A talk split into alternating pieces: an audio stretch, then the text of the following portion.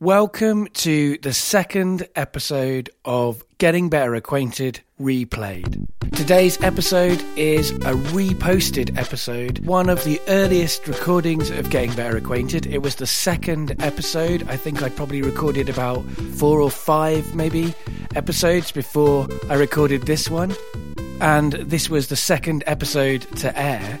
Earlier this year, I discovered that the first 76 or so episodes of Getting Better Acquainted, because of the way that SoundCloud organises its site, don't exist anymore as part of the RSS feed. This means that you can still hear all of Getting Better Acquainted over on the SoundCloud page, but you can't hear it all from the beginning on iTunes and Stitcher and other podcasting distribution apps. The fact that this is such an early episode means that it's a very early version of me. It's one of the earliest versions of me that you can find on Getting Better Acquainted. And it's been six years since the me that you'll hear in today's conversation had this conversation. And I've certainly changed in loads of ways. I've changed my opinions, I've changed my accent when this was recorded, I was working in libraries in London. So every day I was surrounded by people talking in particular accents. And something that seems to be the case about me is that I'm quite changeable, that when I am exposed to accents, I pick up some of the qualities of those accents. I've listened to quite a lot of the old episodes and Oh, it's very difficult for me to listen to them. I had started out on this journey and I didn't know many things. I didn't know how to edit as well as I do now. And so it's painful to hear all of the bad edits, although I'm sure there are bad edits in every episode of Getting Better Acquainted because part of the way that I edit this show is, you know, on a deadline. And so I can't be as perfect as I might like. Since this episode, I've changed my opinions about feminism, about LGBT issues, so many things. But I still think this conversation is worth listening to if you take into account the fact that both me and my guest are six years older and will have changed our opinions. I have cut some stuff from this episode. You can hear it, it's still available to you. If you go to the SoundCloud page and listen to episode two, you can hear it without any edits. The reason I've cut the stuff I've cut is because my opinions have changed so much about it that I feel like it's misinformation that I'm putting out online and that there is already so much misinformation out there. And also, since much of what I've left in I still don't agree with, it, it's not like I'm kind of airbrushing history. Lots of things have changed since this episode was recorded. For example, Elle is now a mother, she's now married. And one of the things that's interesting about this conversation is that Elspeth told me that having this conversation had an effect on her in that it inspired her partly to re engage with Christianity and go back to church more often. And also, I think, although I don't 100% know, I think it was one of the factors that helped to influence her to get to the point where she chose to get married. Certainly, the Elspeth now does not live in sin.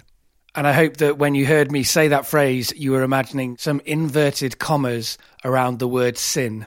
One of the motivating factors for putting out this episode, as well as the fact that I currently don't have any current recordings to play for you, is that Elspeth's friend Ruby is in a complicated situation. And Elspeth wants to try and reach out to as many people as possible to see if they can help. Ruby desperately needs to be matched with a bone marrow donor with Salvadorian or Latin American heritage, which is something that the doctors have told her is not going to be easy, and her time is running out. So she's looking for people from those backgrounds to donate bone marrow, but it's also part of a wider campaign to get people in general to donate their bone marrow, particularly if you are from a group where there isn't very much potential bone marrow out there.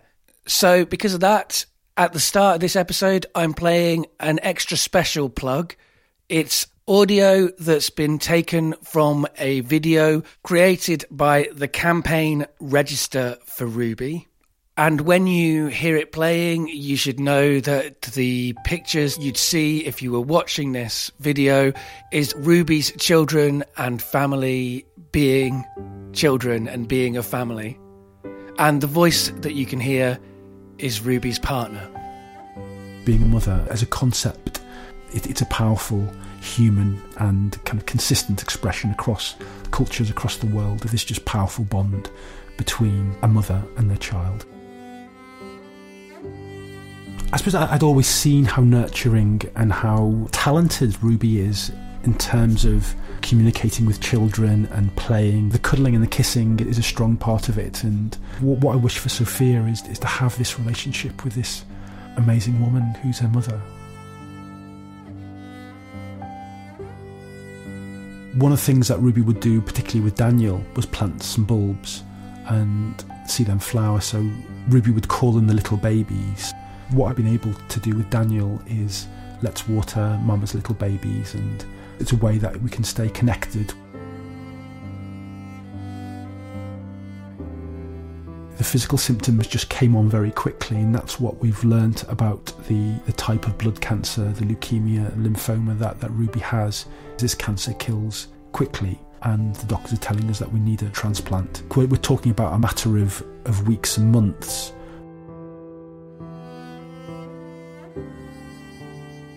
I mean, one of my worries is that Sophia isn't going to, to remember Ruby if we don't find a donor and, and we're not successful.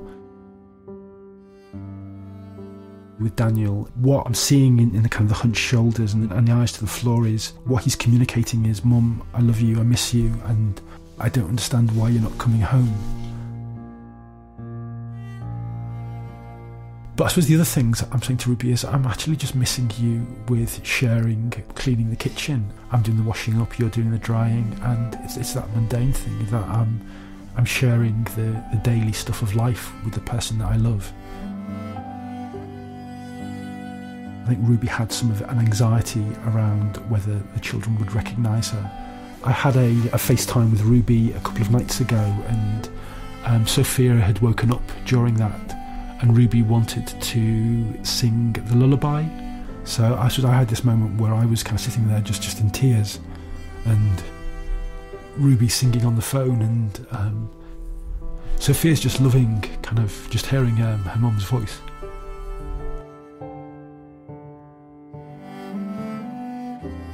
Ruby, while she was here, even though she was in a lot of pain, would still be very hands on with the children. And even when she, she's been in hospital, apart from times when she's had some of the infections that come with the, the chemotherapy, they're the times when Ruby hasn't been able to hold the children. Taking a toddler and, and a baby in there who aren't going to know why mum isn't cuddling me or isn't touching me, it'd be too distressing for Ruby and the children to see each other and not touch. What Ruby tells me is, is that she can really bear anything um, apart from the, the, the separation. We're all dying at some point, but um, I suppose just for the context that we're in with Ruby, it's on fast forward, and we just want to slow that down and that, that worry about the future and is she going to be around for the rest of their childhood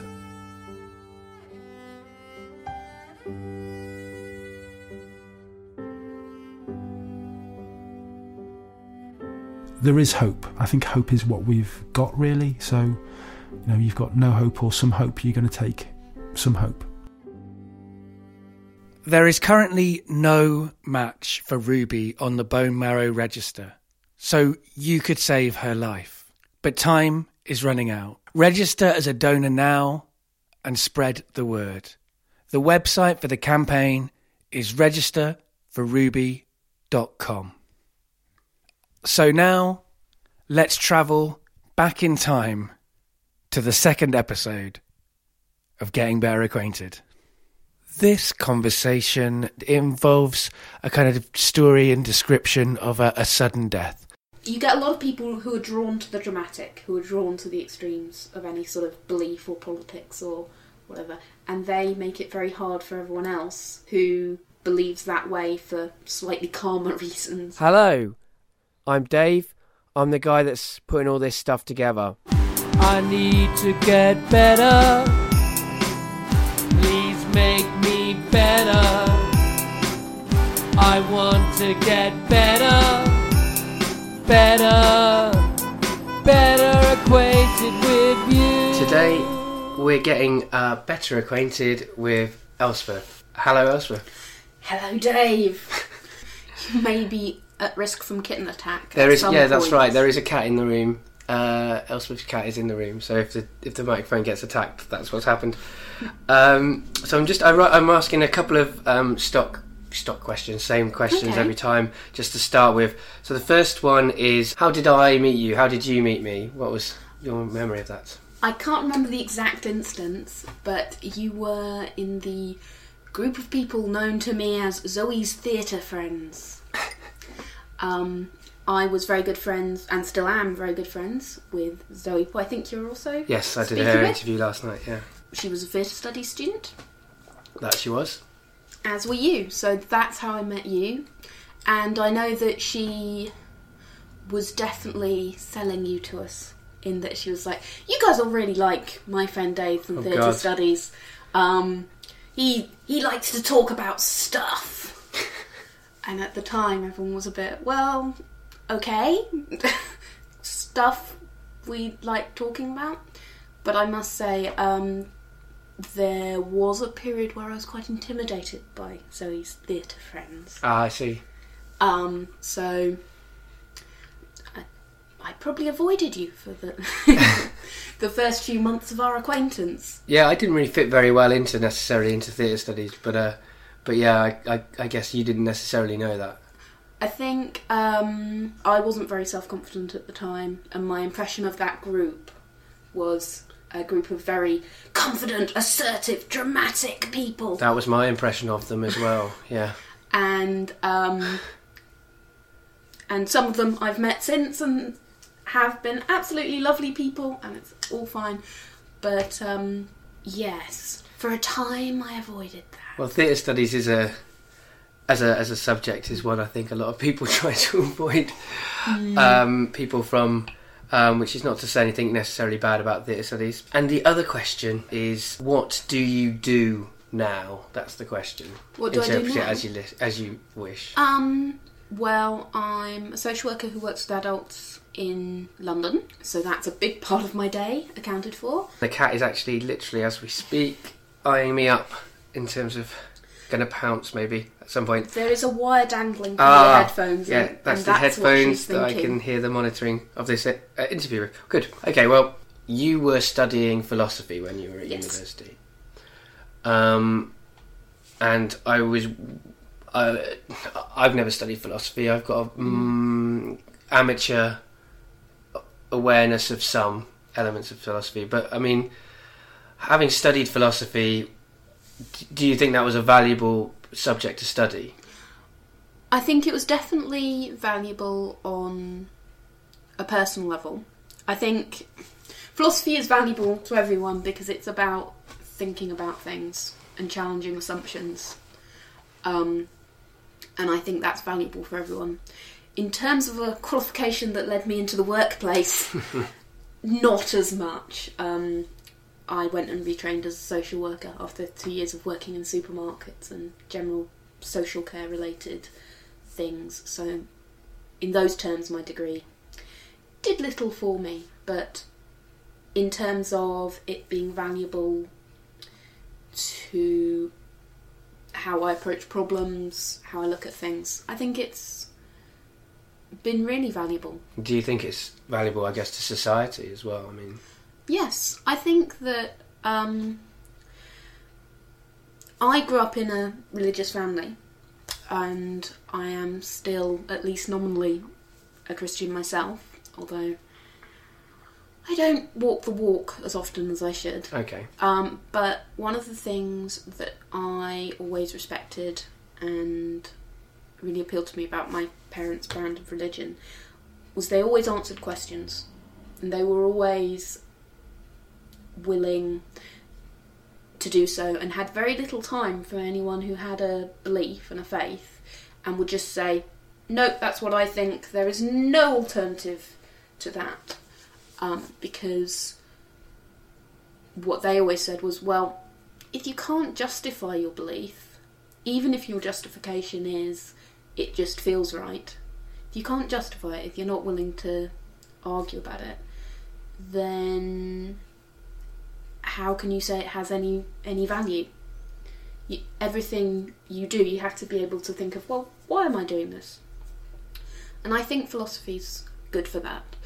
Do you think you took from that a kind of? Um, do you think that philosophy has taught you to be a devil's advocate, or do you think that you have felt that there are certain you felt more certain in what you believe and what you don't believe in a kind of clear, straightforward line? I mean, I think that philosophy definitely teaches you to be a devil's advocate.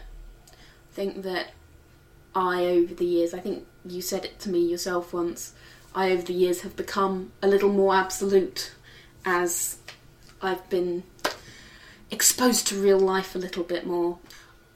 I probably don't know very much philosophy anymore. In fact, I was looking over our bookcase, which we had to tidy up before you came, and most of the philosophy books on there are Luke's. right? Um, in terms of quotations and things, I probably don't remember that much. It's been pushed out by, you know, weird sci-fi trivia and Life. yeah. I know. I, could, I couldn't tell you very much about um, quite a few of the things that I studied at university. I think I've got on my list of things to talk to you about. I've got feminism on there, Mhm. and I've got that because yesterday when Zoe came round, I was talking about what the sorts of things I was thinking of talking to you about, knowing. Uh, that she, I was coming here today, and she said um, you should talk to her about philosophy and feminism. So I put those Okay. down. Why do you think Zoe gave me that question, that kind of topic? I think um, feminism is something certainly Zoe and I have talked a lot about. It's very interesting. I find as I get older, when I was a when I was a little girl, the first time I realised feminism was even a thing was there was a science club at primary school, and it was in fact a excuse for the headmaster to play with toy rockets. and my, I really wanted to be in the rocket club, but Mum asked me why I wasn't, and I said, well, it's because it's all the boys. And what I meant was the people who played football at a certain time, it was that gang of people who all happened to be boys who were there. What my mum heard was my nine year old thinks she can't be in the science club because it's for boys. So my mum went into that school and she taught, we had a week of assemblies about women in science. There was a hu- huge recruitment drive, and about six girls were recruited into the science club. But it was really the first time it had ever even occurred to me that someone might one day say I couldn't do something because I was a girl. Um, it was a bit scary, to be honest, to realise that was something that evidently my mum was quite scared of. I used to think of it as being something that um, was important, but important in a historical sense. Yeah, a lot of women the- say that when they're younger. I think. And but now, as I am older, and it becomes more and more relevant, looking at the way that um, I'm sometimes treated because I'm a woman. I don't encounter much blatant sexism, but it's there sometimes, in particularly with older gentlemen. So okay, so let's move and sort of go to a very different sort of time in your life, I guess. Um, when you were working, I think were you working in the, super, the supermarket? I when was this working at event Spar. You were working at Spar, Yeah. uh, in, in Lancaster. Yeah, in a place called Bowerham. It was five minutes from where I lived. And I was also working at Sainsbury's, which was a very different experience because the local Spar was very much, although it's a chain, but it was very much your local corner shop sort sort of atmosphere. And uh, there was a lady who used to come in every day and she would talk to us. Um, she was an older lady called Doris. She would talk to us about how she'd lived in the area for the last 60 years and she'd seen the shop in all its different different incarnations Yeah. and she'd ask us how old we were and I think she was 72 because at the time I think I was 22 Right. and she remarked on the difference 50 years makes and she would talk about her son and everything and we would order a taxi for her um, when she came in to help her, her go back wow. and um, so you felt like you had a relationship with her and a, several other customers, which was really nice because in Sainsbury's it's just a lot of people yelling at you to put boxes on shelves. Um, but one day I was working on the checkout and um, my manager was coming from out back, and because of the setup of the store, the bread aisle was between us, and so I, I couldn't see. But she came running round the corner and went, Oh my god. And Doris had in fact collapsed. She'd very carefully, it seemed, put her basket on the freezers and then just fallen on the floor. So I ran to Doris and um, Heather, my manager, ran to the phone and called an ambulance. And I, it's ridiculous. After 10 years of girl guiding, where I'd been shown the recovery position, I don't know how many times, I completely didn't know what to do. I had no, no clue. I was shouting her name. I removed half of her dentures because it was sticking out of her mouth and didn't go fishing around for the other half. It's, it's one of those situations where you look back on it and go, you knew what you were supposed to be doing. Why didn't you do any of it? Um, but I held her hand. She was breathing, but she let out some um, quite hard breaths, and then, then she seemed to stop. And she died. The ambulance was called. I, I got up. Um, the, there was a ridiculous in the period of time before the ambulance got there. I was holding her hand, and a customer came around because, of course, we hadn't locked the doors. Mm. This has all happened quite quickly. And the customer was another older lady who leaned down, took her pulse, and went, She's gone, love. Picked up a loaf of bread and went to the till. And I got up, sold her the bread, and then went back to doc. And afterwards, I was thinking, why on earth? Why on earth did she pick up the. And why did I then get up and sell it to her? But you are on automatic pilot. And selling bread was, to be fair, something I knew how to do. Yeah, it's, I guess it's shock, isn't it? A bit, possibly. Yeah, I, I knew how to sell the bread, whereas helping Doris was obviously beyond me. Um, the ambulance guys got there and they um, used one of those um, portable defibrillator things, but it, it was too late. Um, and I almost wished they hadn't used the defibrillator because she'd always been a very smart looking woman and it's not a, a smart process. Um, but um, I stood at the door trying to dissuade customers from coming in, um, and most of them didn't listen to me. It's Lancaster, a lot of um, gruff northern pensioners, and I, I told one of them, "There's been an accident, you can't come in," and he said, "But I need eggs," and pushed right past me. Wow. And then he came back and was like, "I thought you meant someone had spilt something." I was like, "No." But um, yeah, and then um, Doris was taken away. Um, the police were called. Um, we found her handbag and were able to tell them her address. I mopped up the floor because um, when someone dies, Yeah. there's some mess. Took the contents of her basket and put it back on the shelves, and that was it. And then I served people for about 20 minutes before the manager came up to me and went, You look like you're about to keel over. Go home. Was that the actual words she said? 'Cause it seems a bit ironic. And Something like that. Yeah. I mean, they'd been pumping me in those sorts of situations. Um, the youngest person there tends to get looked after. yeah, and I was the youngest person there. They had, while the police had been coming, they had sat me down, and about three different people had made me sweet cups of tea. wow, And I must have been in some sort of shock because I hate sweet cups of tea, and I drank them all. right, Um, but it it was a very bizarre situation and the the way that um, I responded and you become very aware of the fragility of life. Um, and people afterwards kept going. Well, I thought we did well. Yeah. I thought that went well. I was looking at them going, oh, what? What the people in the work in the At, at the shop, that everyone was going, I think that went well. I think we did really well in that situation.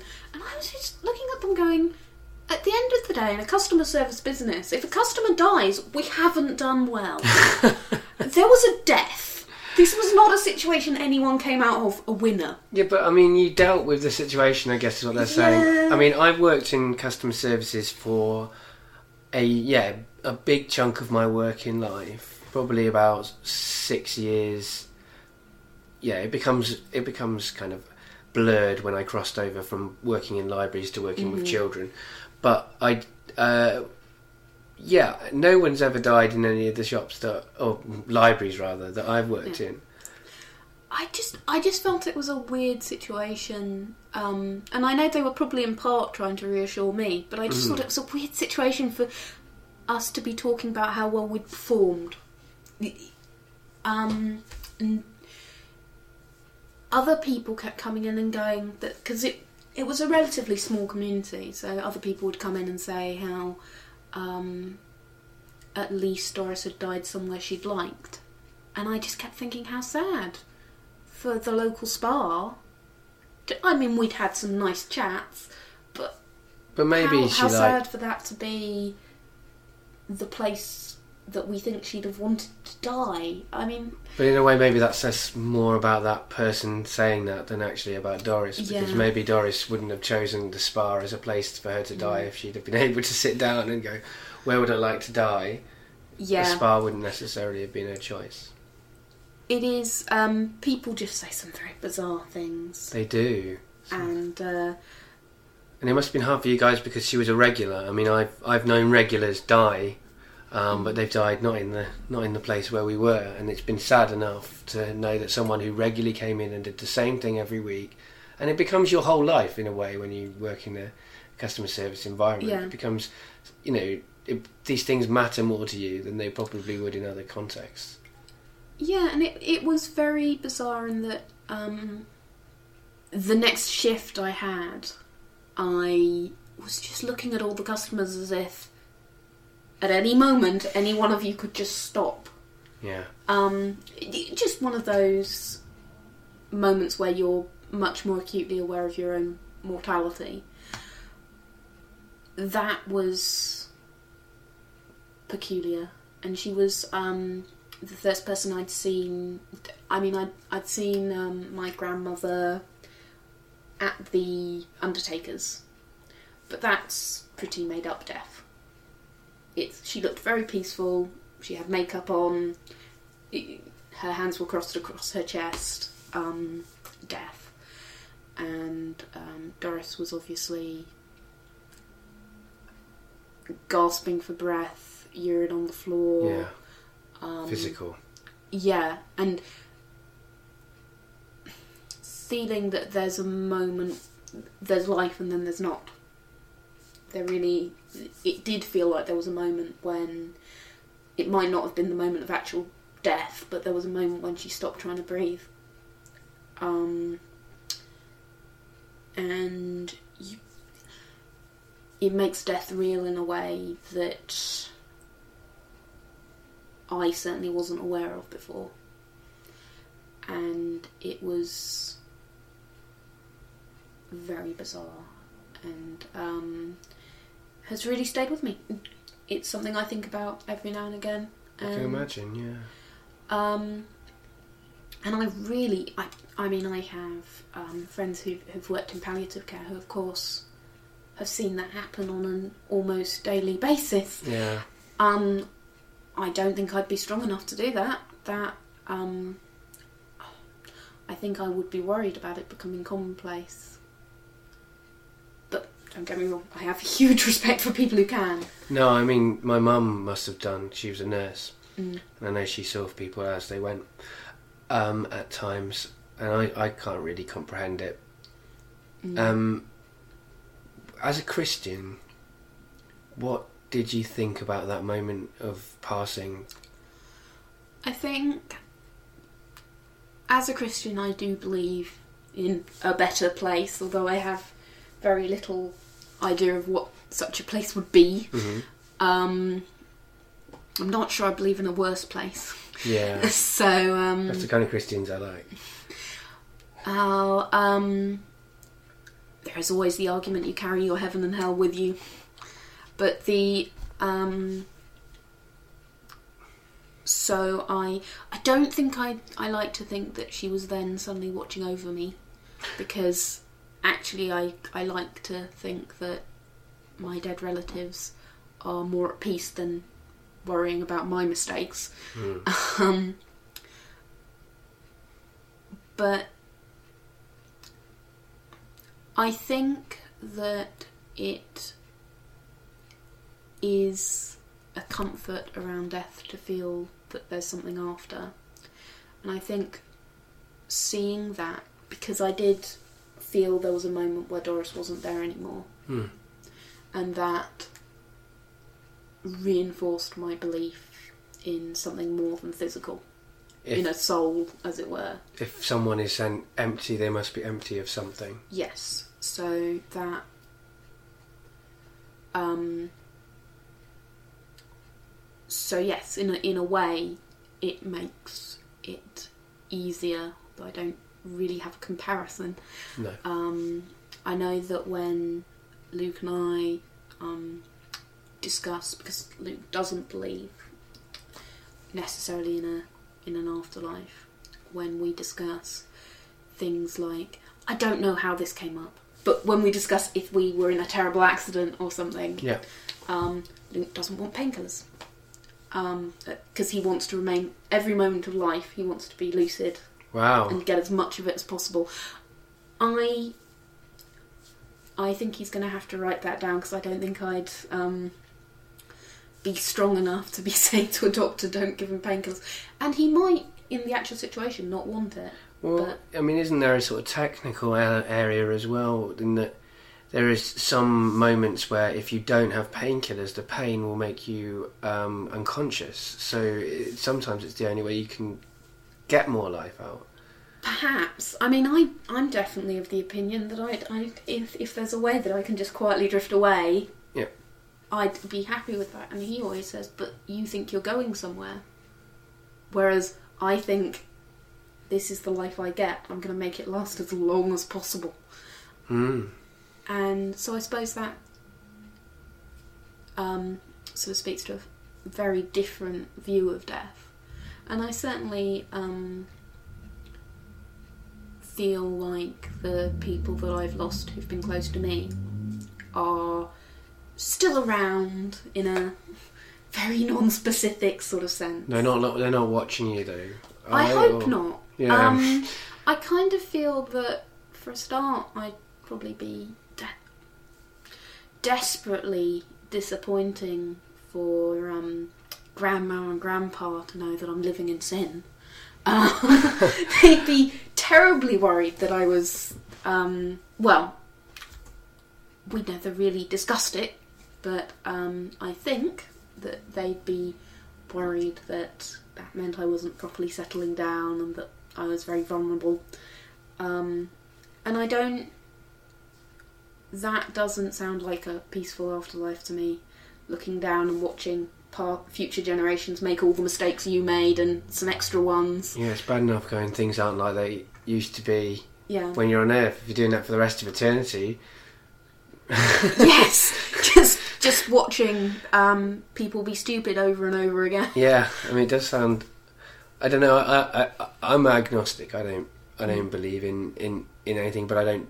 I don't not believe in it either. I think if um, I don't know if I'd like to think if there is some kind of heaven or afterlife that things like being worried about someone living in sin Mm. that goes out the window. There's a, that you sort of suddenly uh, you can get rid of all these earthly prejudices about these kind Yeah. of things and just see I don't know love or whatever. I like um, there's two fictional accounts of heaven that I really like. I like um, Buffy the Vampire Slayer, Yeah, me too. I'm up for that. Where she's just in a place of peace and um, not being worried about anything until she gets ripped out. Back to Earth. Yeah. Yeah, and um, the Lovely Bones, where they have sort of a um, limbo where she is watching over her family for a period, but then she moves on, and she moves on to a place where she's not going to be watching over them in the same way anymore, but that's okay. And I I really like that as as an image because I think I think it should at least be a rest. Yeah. Um, if you've gone through all the trauma of dying, you should at least get a good long nap afterwards without having to worry about the fact that you've hopefully left a Yeah. family and a, a group of people who loved you missing you. Because that's obviously what we all aim for to have a lot of people who care about us. yeah, we do. So I'd probably rather not have to watch them crying and and then doing whatever they do next. Yeah, I mean, there's so many. I mean, it'd be like the ultimate sort of uh, Big Brother as well. It would be really boring. It would just be just you know the re- repetitions of. They were watching everything we did, it would just be so repetitious. Yeah, and and where do you stop? I mean, do you stop? Are you just doomed? Is Adam? I, I'm not. I don't believe in literal Adam, but for argument's sake, is Adam watch still watching everyone? Because we're all technically great, great, great, great, great, great Yeah, descendants, or or can you just draw a line at grandchildren and say that's enough? I mean, my sort of instinct is I don't know if, if we if we cross over into anything, it's it's something something else that we become in a way. Mm. That, that that if there is a soul, it's not going to be us still completely us. It's going to be something a hell of a lot more impossible to understand than that. well, I think, I mean, so much of us is as well connected to the physical and the circumstances we're in. You know, Mm. We're hungry, we're unfit or unwell, or, you know, we fancy people, we're unhappy, we're, which has physical symptoms as well. So the soul on its own would have to be just drastically different if we're saying it's not subject to any of those any of those factors then it would be different and it yeah i think it it would possibly if you've transcended all those earthly concerns it might be um hard to get really worked up over your kids travails when you're like yeah it'll all be fine just chill out. See you in a bit. Sort of like uh, I don't know.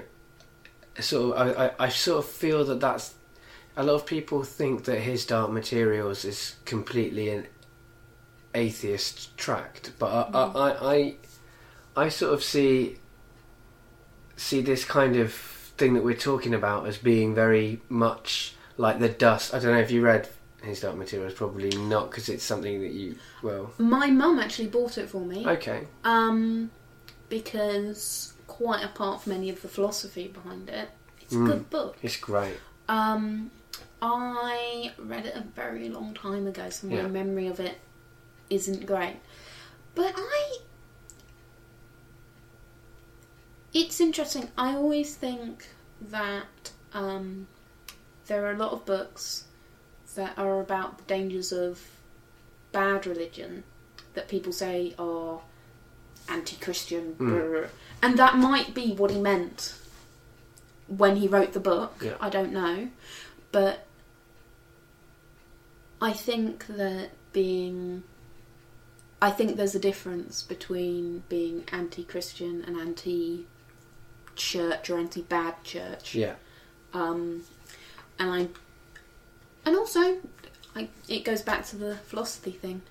I'm happy to read people who disagree with me, as long as they're not, you know, trying to force it down my throat. The way many people feel about.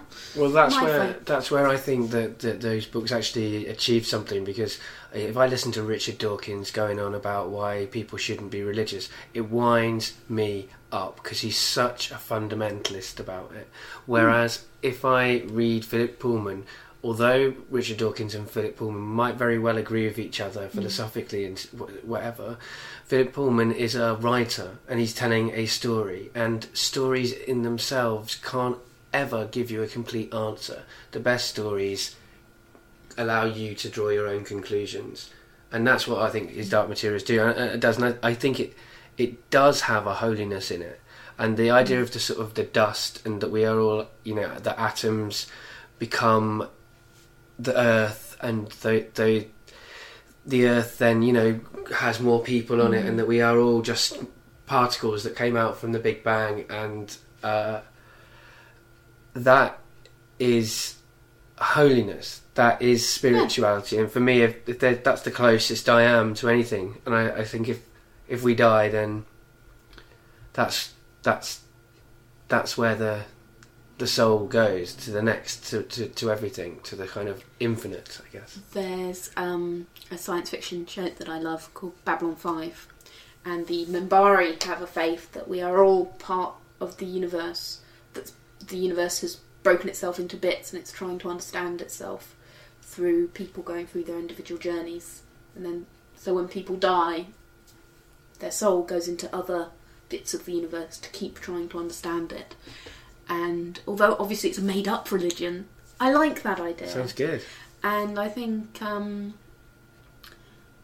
I think that a lot of things, a lot of people that I speak to, um, have the sort of idea of, of being part of something larger that transcends them without necessarily being within a religious framework, and that definitely sits very well with my idea of Christianity. You know, I can see the common ground there. I never thought about um, talking to you about Christianity but as soon as you mentioned it I realised it was a, a direction that we could have I should go and I have gone a, quite a way Excellent. Well, I mean, it's it's a big part of who I am and how I look at the world. Although um, I didn't go to church at Christmas because I overslept, um, and that well, that's kind of a that's actually kind of a big deal for me because it's the first year I haven't gone because I'm always at, at home for Christmas. What, how did you feel when you realised you'd overslept Um, guilty and a little bit like um, there's a part of my identity that I'm at risk of leaving behind. okay Um, because I, when I was a child, I was very much involved in the church. I, um, I went to a C of E school. Um, but when I was in the sixth form, I was involved in our Christian Union at school, and it was full of some very earnest, quite rigid Christians, and they put me off slightly. Now, 17 year old enthusiasts are quite off putting in any circumstance, I think. Um, when Yeah. you're I think when you're new to an idea and you're that young, you get so excited about it and you become very, um, very rigid about what you think about it. And it was very different from my way of thinking, having been brought up with it and having had those sorts of conversations with my parents, questioning things quite a lot. That they really put me off. Things like, which of the gifts of the Spirit have you experienced? And you're sat there going, because the Bible tells of various gifts of the Spirit and speaking in tongues and healing with hands and things like that. And I remember saying to someone, well, my understanding is you only get them if you need them. Um, and also, I hope God knows me well enough to know that if I suddenly started speaking in another language, I'd probably just get myself checked out by a mental health professional. Yeah so that's always my feeling I wouldn't find it helpful. It wouldn't be a thing for me. And she just went, Well, maybe, you know, if you're strong in faith. and I just remember thinking, I'm, I think I am strong in faith. and I don't think that what she was talking about sounded to me like hysteria. And whilst I do know people who've had those experiences and they sound genuine, sometimes I hear about these things and I take them with a pinch of salt Mm. because um, I do believe in the gifts of the spirit, but I think they're a lot more rare. like I've been to Quakers a few times with Zoe, and I always go and think that that's something that I'm missing. That feeling of spiritual connection to something um, that you do get from fellowship, from being with other people who believe. And yet, I never seem to go independently. It's it's bizarre. The um, there's a church down the road. I have saved on my iPhone their website, so I know all their um, service time, times. I haven't been, and we've been here nearly a year. Well, go to church. I should. I should. I I do feel like it's um part of my identity that I'm losing, and I don't quite know why I haven't made it a priority. It's bizarre, and I think I either need to start actually going or admit to myself that I'm not Not going, going to. to. One or the other needs to happen quite soon. That seems like a, an interesting place to be in. Um, I don't want to. I wouldn't even on even on on, on tape. I wouldn't want to uh, influence you either way um, on that. Um, did you go to a comprehensive school? Yes. And well, a C of E comprehensive. Ah, school. right. So it was because I I don't know. Maybe there was a Christian union at my school, but it just seems strange thing to have at a school. But that's, that's Well, we were a C of E school, so it was. Um, so in theory, everyone came from a, a Christian background. so you don't need a union then if you're already. It was very bizarre. Um, there was a lot of argument about how the head had stopped um, various activities of the Christian Union because and meetings at people's houses couldn't be called Christian Union activities because they couldn't be seen as a school activity.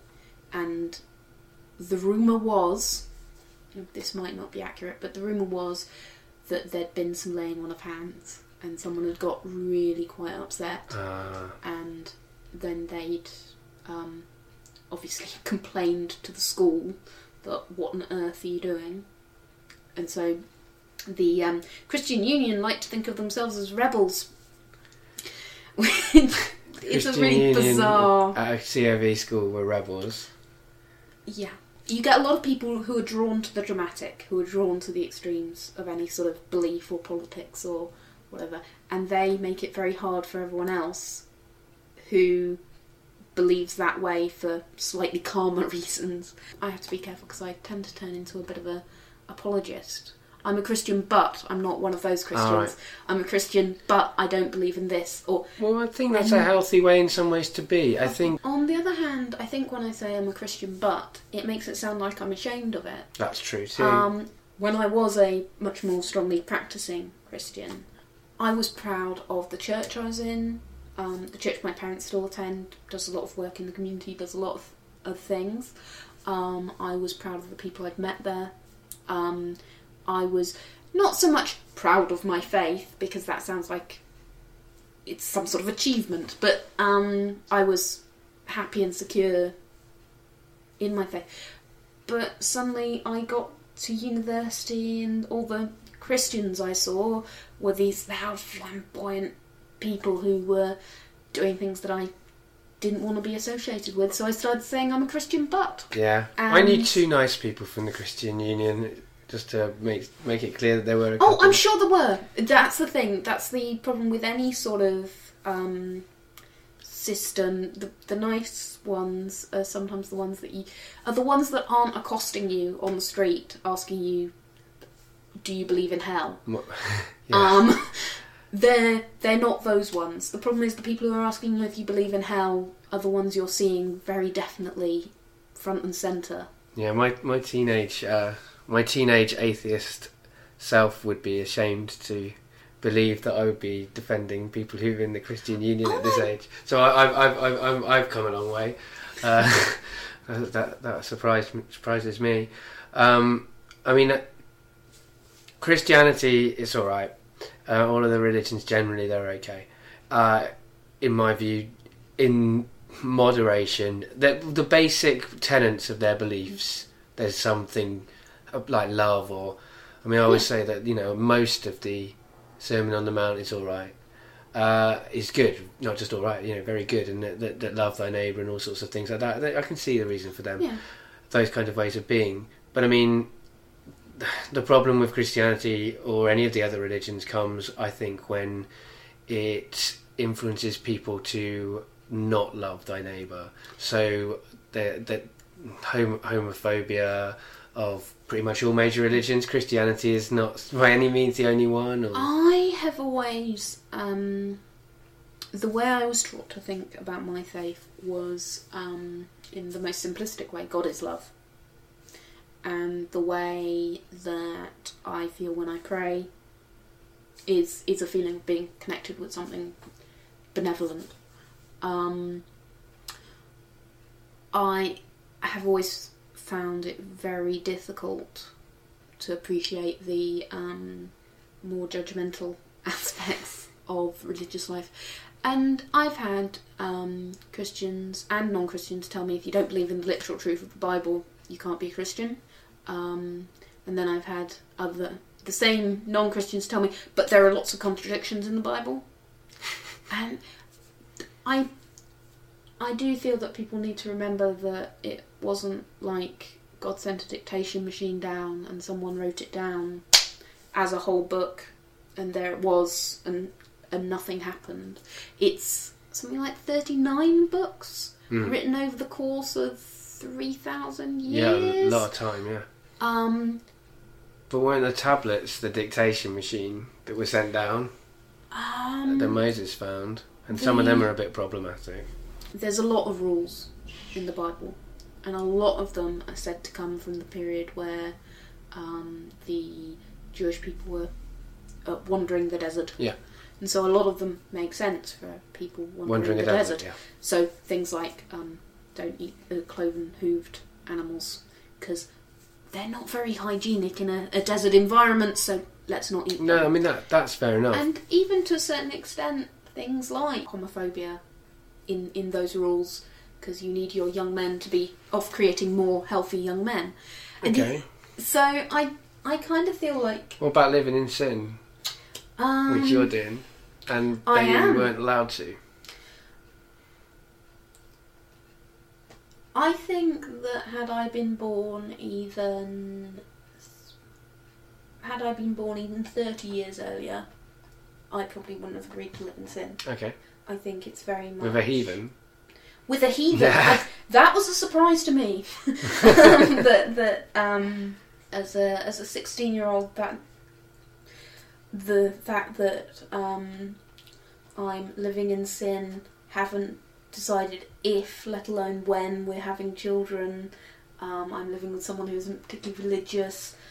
That is not what I would have anticipated. But life's what happens when you're making other plans, and I, I now I've certainly never met anyone else I would have considered living with. Still, I don't see it it gives you any advantage necessarily to not live in sin if you're crossing the desert. Most people wouldn't um, consider that murdering your daughter if she doesn't eh, follow the rules of the house is a correct. But in I forget which book, Leviticus perhaps. think yeah, that's completely acceptable course of action. Yeah. Um, selling your daughter into slavery, killing her, it, it's all. But none of these people who argue about the literal truth of the Bible um, are saying that we should do that. I like to try and um, respect everyone's religious beliefs, but I find that really problematic. Um, but then, I believe a man who got nailed to a bit of wood and then died and came back three days later. So, that in its own way is completely illogical and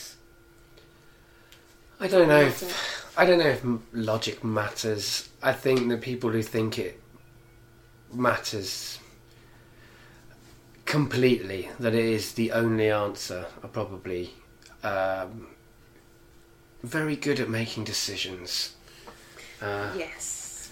but not necessarily the right ones. It, it's interesting because actually um, the uh, whole living in sin thing is a completely f- faith, and I called my parents to let them know that I was going to do this thing. And I was like, um, well, Mum, Dad, Luke and I have been talking, and um, I'm not sure I want to live in the shed house anymore, and it makes sense. And my dad just said, Elspeth, it sounds like you're apologising.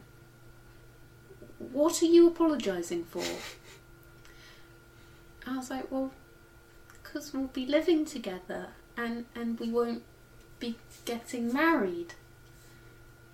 And my dad was just, oh, well, if that's what you want to do, that's fine. I was like, good, because I was going to do it anyway. He was like, I know.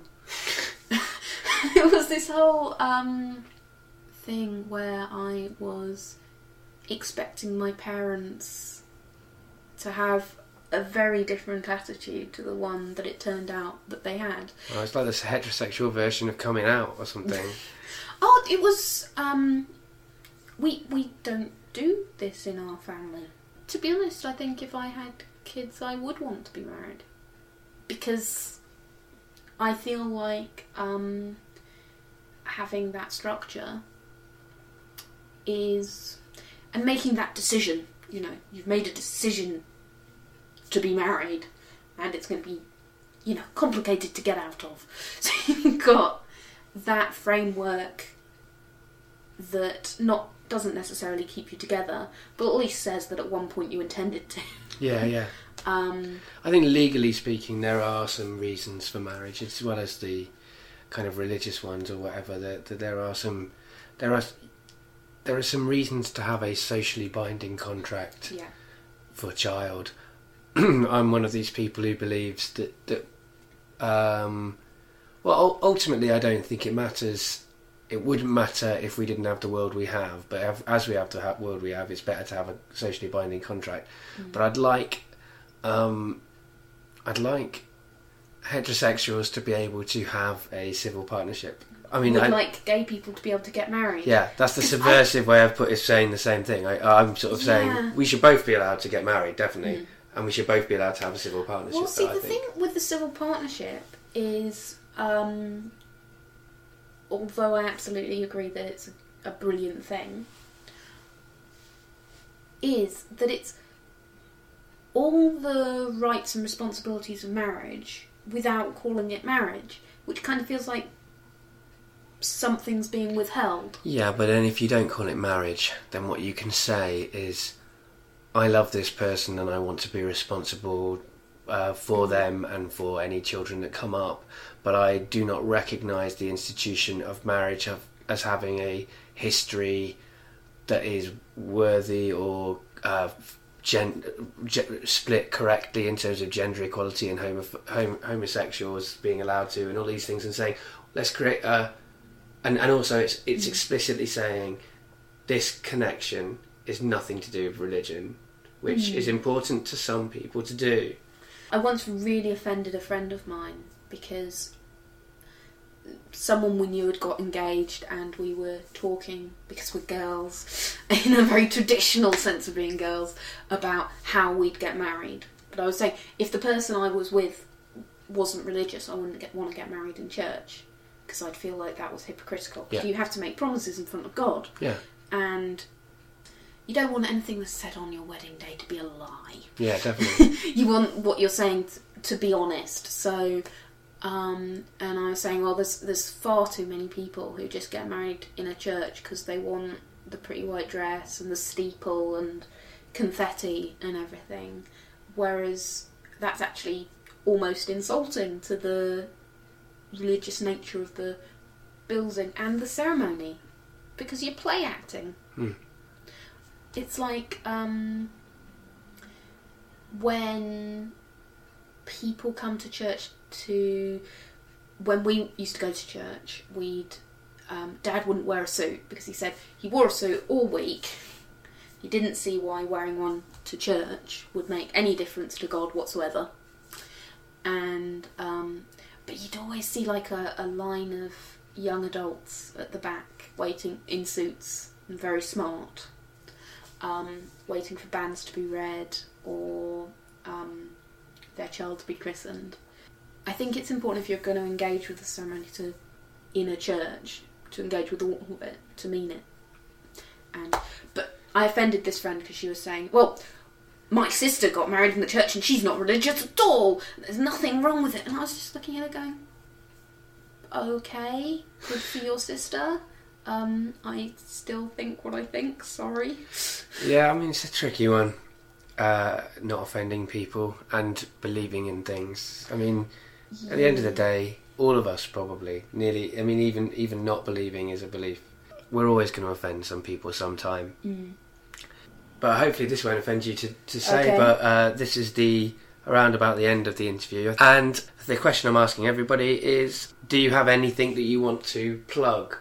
Suppose there's definitely things I wish people would do more of. I guess um, the thing I suppose I I would always try and plug with people is that so corny. Um, if you believe in something like um, I don't know something political or a charity or something like that, you need to actually do something about it. Otherwise, nothing happens. And it goes back to um, my work as a social worker, because obviously a lot of people have a lot of views about what's happening in social care at the moment. But if no one does anything about it, whatever you dislike is going to keep happening. Um, and obviously, what we were discussing about religion. If I don't actually get off my backside and go to church, I'm not a Christian anymore. So that's well, Christian and not attend church, but not in the same way. That's an incredibly disorganised thought to leave you with. Well, that's a, that, it's an interesting thought to leave us, to leave them uh, uh, end this conversation with. So uh, yeah, so it's been a pleasure getting uh, acquainted with you, Elspeth. And um, so should we say goodbye? Goodbye. Yes, thank you very much. Thank you. You can find Getting Better Acquainted on Twitter at GBA Podcast. Uh, you can find it on Facebook. It's Getting Better Acquainted. Have a search on Facebook and like it. Or you can find it on the website www.gettingbetteracquainted.co.uk. You can also subscribe by searching on iTunes and subscribing to us that way. There are lots of ways to get better acquainted.